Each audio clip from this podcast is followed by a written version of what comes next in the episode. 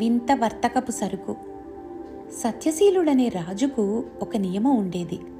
అతను రోజు ఉదయం తన వద్దకు ఈ వర్తకుడు వచ్చి ఏ సరుకు అమ్మినా బేరం చేయకుండా కొనేవాడు.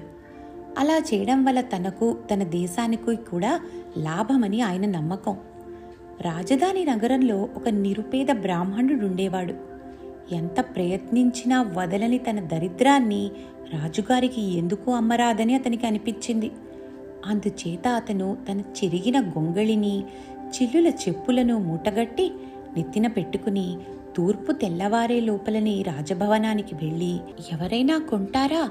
మామూలు మనుషులు కొనలేని సరుకు అని కేకలు పెట్టాడు. రాజు వెంటనే అతని లోపలికి రమ్మని ఆ మూటలో ఉన్న సరుకేంటి? అని అడిగాడు. మహారాజా ఇది నా పేదరికం. వంశపారంపర్యంగా నాకు సంక్రమించినది. సొంత సొత్తు అన్నాడు బ్రాహ్మణుడు. ఎంతకిస్తావు? అన్నాడు రాజు తడుముకోకుండా. ఐదు వందల వరహాలు అన్నాడు బ్రాహ్మణుడు. రాజు వెంటనే డబ్బు ఇచ్చి ఆ మూటని కొనేశాడు. గొప్పవారెప్పుడూ ఎట్టి పరిస్థితుల్లోనూ తమ నియమాలను ఉల్లంఘించరు.